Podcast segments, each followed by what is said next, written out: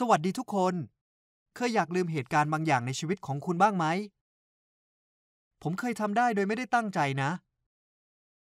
แต่ปัจจุบันนี้ผมจำได้ทุกเรื่องที่ทำลายครอบครัวของผมเลย ผมชื่อบรูซอายุ 16 ปี ผมมีพ่อแม่และน้องสาวตัวน้อย และผมจำในส่วนนี้ได้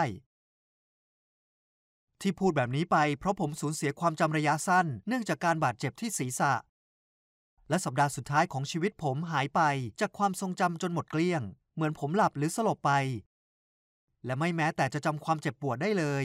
ความทรงจำเหล่านี้เหมือนอยู่ด้านหลังกำแพงที่ผมไม่สามารถทลายเข้าไปได้ สิ่งแรกที่ผมเห็นหลังจากได้รับความบาดเจ็บ คือห้องในโรงพยาบาล และพ่อของผมที่นอนอยู่บนเตียงข้างๆมือของเขาใส่เฟือกและถูกห้อยอยู่กับเครื่องมือแปลก พ่อบอกผมว่านี่เป็นอุบัติเหตุโง่ๆที่เกิดขึ้นตอนที่เรากำลังลงบันได ผมลื่นและเผลอดึงแจ็คเก็ตของพ่อโดยไม่ได้ตั้งใจทำให้เราตกบันไดลงมาด้วยกัน พวกเรากลิ้งตกลงมาเป็นความสูงราว 1.8 เมตร โดยที่พ่อมือหัก และหัวของผมได้รับการกระแทก นั่นจึงทำให้เรามาอยู่ที่โรงพยาบาลกัน กระบวนการฟื้นฟูนั้นใช้เวลา ผมพยายามจำทุกอย่างที่เกิดขึ้น แต่ก็ทำไม่ได้ ซึ่งมันทำให้ผมหงุดหงิดมาก อีกทั้งพ่อยังกวนใจผมด้วยคำถามว่าจำอะไรได้บ้างหรือยัง ดูเหมือนพ่อจะกังวลเรื่องนี้มากกว่าผมเสียอีก บ่ายวันหนึ่ง ผมคิดว่าผมเจอกุญแจที่จะช่วยให้จำทุกอย่างได้ ผู้หญิงแปลกหน้าคนหนึ่งมาหาเรา กล่าวทักทายและนั่งลงข้างๆ พ่อผม พวกเขาคุยกันเงียบๆประมาณครึ่งชั่วโมง จากนั้นเธอก็ร่ำลาและกลับไป แต่ประเด็นไม่ได้อยู่ที่ว่าเธอมาทำไม เธอเป็นใครต่างหากผมค่อนข้างมั่นใจว่าเคยเห็นเธอมาก่อน บอกไว้เลยนะ แม้ผมจะจำรายละเอียดไม่ได้ว่าเธอเป็นใคร แต่ผมรู้สึกได้ว่าเราเคยเจอกันมาก่อน ผมไม่รอช้าที่จะถามพ่อ และเขาก็ตอบกลับมาว่าเธอเป็นเพียงเพื่อนร่วมงาน เนื่องจากคนที่ทำงานอยากรู้ และกังวลเกี่ยวกับอาการของพ่อ จึงส่งเธอมาเยี่ยมมันฟังดูแปลกมาก เพราะผมไม่เคยได้ยินเกี่ยวกับเพื่อนร่วมงานของพ่อมาก่อน แต่ผู้หญิงคนนี้ดูเหมือนใครสักคน มันติดอยู่ในหัวผมเนี่ย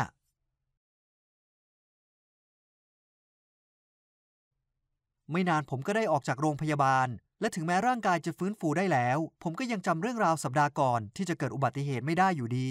ผมหงุดหงิดมาก เอาแต่คิดว่าผมรู้จักผู้หญิงคนนั้นได้อย่างไร ดังนั้นผมเลยตัดสินใจไปที่ทำงานของพ่อ เพื่อไปหาเธอคนนั้นและคุยกับเธอ ผมคิดว่าถ้าเธอบอกได้ว่าเราพบกันได้ยังไง ผมน่าจะประติดประต่อเรื่องราวในวันที่เกิดเหตุการณ์โชคร้ายนั้นได้ ผมไปที่ทำงานพ่อซึ่งเป็นช่วงพักพอดี ซึ่งยามบอกว่าพนักงานมักจะออกไปทานข้าวเที่ยงกันข้างนอกเป็นประจำ ผมตัดสินใจรอใกล้ๆทางเข้า และคอยมองหาพ่อของผมจากผู้คนที่กำลังเดินออกมา ในที่สุดผมก็เจอพ่อ และเขาไม่ได้มาคนเดียว เขามาพร้อมกับผู้หญิงคนนั้น ผมอยากที่จะตามทั้งคู่ไป แต่ทันใดนั้นพ่อผมก็จูบเธอและเธอก็จากไป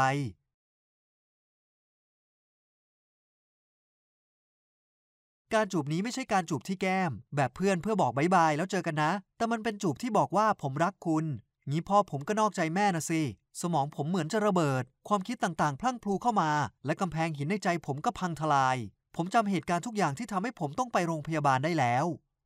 เรื่องราวเริ่มต้นขึ้น ตอนที่ผมกับพ่อไปซูเปอร์มาร์เก็ตกัน ผมนั่งรอพ่ออยู่ในรถ แล้วก็ได้ยินเสียงสั่นของมือถือ ซึ่งอยู่ที่ไหนสักแห่งในรถ ผมเจอมันอยู่ใต้เบาะนั่ง และปรากฏภาพของผู้หญิงผมสีบลอนด์ เธอมีชื่อว่าเอมิลี่ เธอนี่เอง นี่สินะที่ผมได้เห็นเธอครั้งแรก แต่ตอนนั้นผมไม่รู้ว่านี่เป็นมือถือของใคร จึงทำการปลดล็อกหน้าจอ และเห็นข้อความที่ยังไม่ได้อ่านมากมาย ข้อความทั้งหมดมาจากเอมิลี่ผมเปิดข้อความเข้าไปอ่าน ข้อความถูกส่งไปมาโต้ตอบกัน โดยที่เต็มไปด้วยอีโมจิน่ารักน่ารัก ข้อความบอกรัก และรูปถ่ายของเธอกับพ่อผมที่กำลังจูบกัน ผมจึงได้รู้ว่าพ่อนอกใจแม่ มื่อพ่อกลับมาที่รถ ผมต้องการให้พ่ออธิบายทุกอย่าง ซึ่งเขาก็ทำตัวเลิกลักเหมือนกับวัยรุ่นที่ถูกจับได้ว่าขโมยของในร้านค้า เขาทั้งกลัวและกังวล จากนั้นจึงขอให้ผมไม่บอกเรื่องนี้กับใคร แต่ผมไม่ตกลงที่จะช่วยปกปิดการนอกใจนี้ เขาจึงเริ่มขอร้องผมแทน และถือซะว่าเป็นการทำเพื่อครอบครัว ถ้าแม่รู้เรื่องนี้เธอจะต้องหย่า และน้องสาวของผมที่เพิ่งจะมีอายุได้แค่หนึ่งปี ก็จะโตขึ้นมาโดยไม่มีพ่อ เขาบอกว่าเขาเสียใจที่ทำแบบนี้ และจะตัดความสัมพันธ์กับเธอในวันนั้นเลย ฉะนั้นถ้าผมเงียบจะช่วยครอบครัวเอาไว้ได้ ผมเชื่อพ่อ เพราะคิดว่านี่เป็นตัวเลือกที่ดีที่สุดสำหรับพวกเราทุกคน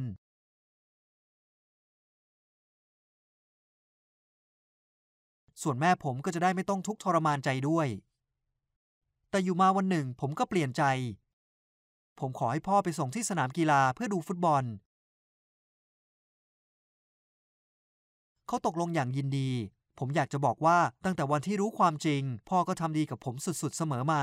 เราตกลงกันว่าพ่อจะมารับหลังจากนี้2ชั่วโมง ฉะนั้นเมื่อการแข่งจบลง ผมจึงไปยืนรอพ่อที่ลานจอดรถ แต่เขาก็ไม่มาสักที ผมรออีก 10 นาที หรือบางทีอาจจะ 20 นาที แต่เขาก็ไม่รับโทรศัพท์ผม ในที่สุดเมื่อเขามาถึง เขาก็ขอโทษและอ้างว่าเป็นเพราะรถติดจึงมาช้า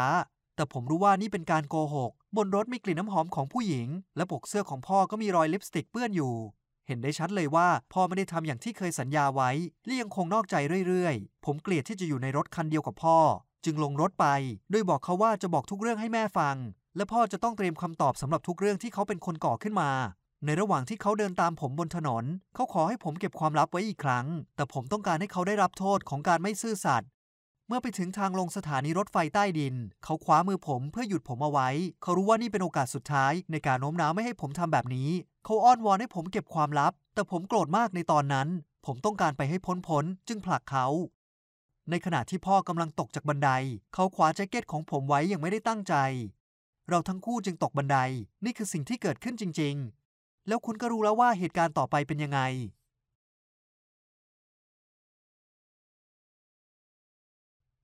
และนี่ทำให้ผมมายืนอยู่ที่หน้าที่ทำงานของพ่อ และเห็นภาพที่ไม่อยากเห็นอีกครั้ง ผมไม่แม้แต่จะทักทายเขา ผมแค่อยากกลับบ้าน แล้วบอกแม่ทุกอย่าง ใช่แล้วตอนนี้ครอบครัวแตกหัก และผมไม่อยากคิดเลยว่าแม่จะเสียใจแค่ไหน แต่เธอสมควรที่จะได้รู้ความจริงพ่อของผมแสดงให้เห็นถึงมนุษย์คนหนึ่งที่ไร้คุณภาพ ไม่ซื่อสัตย์โกหก หักหลัง และงี่เง่าที่สุด เขามีครอบครัวที่ดี ผมให้โอกาสเขาแก้ตัว แต่เขาก็มีโอกาสอีกครั้งตอนที่ผมเสียความทรงจำ แต่เขากลับไม่ตัดขาดความสัมพันธ์ และปฏิบัติตัวเป็นสามีที่ดี ผมได้บทเรียนที่ดีในครั้งนี้ การซื่อสัตย์เป็นอะไรที่มีค่า และสิ่งดีๆ จะไม่เกิดขึ้นหรอก ถ้าเอาแต่โกหกคนในครอบครัวของคุณ ผมน่าจะบอกความจริงไปตั้งแต่แรก คุณคิดว่าผมทำถูกไหมที่เก็บความลับของพ่อเอาไว้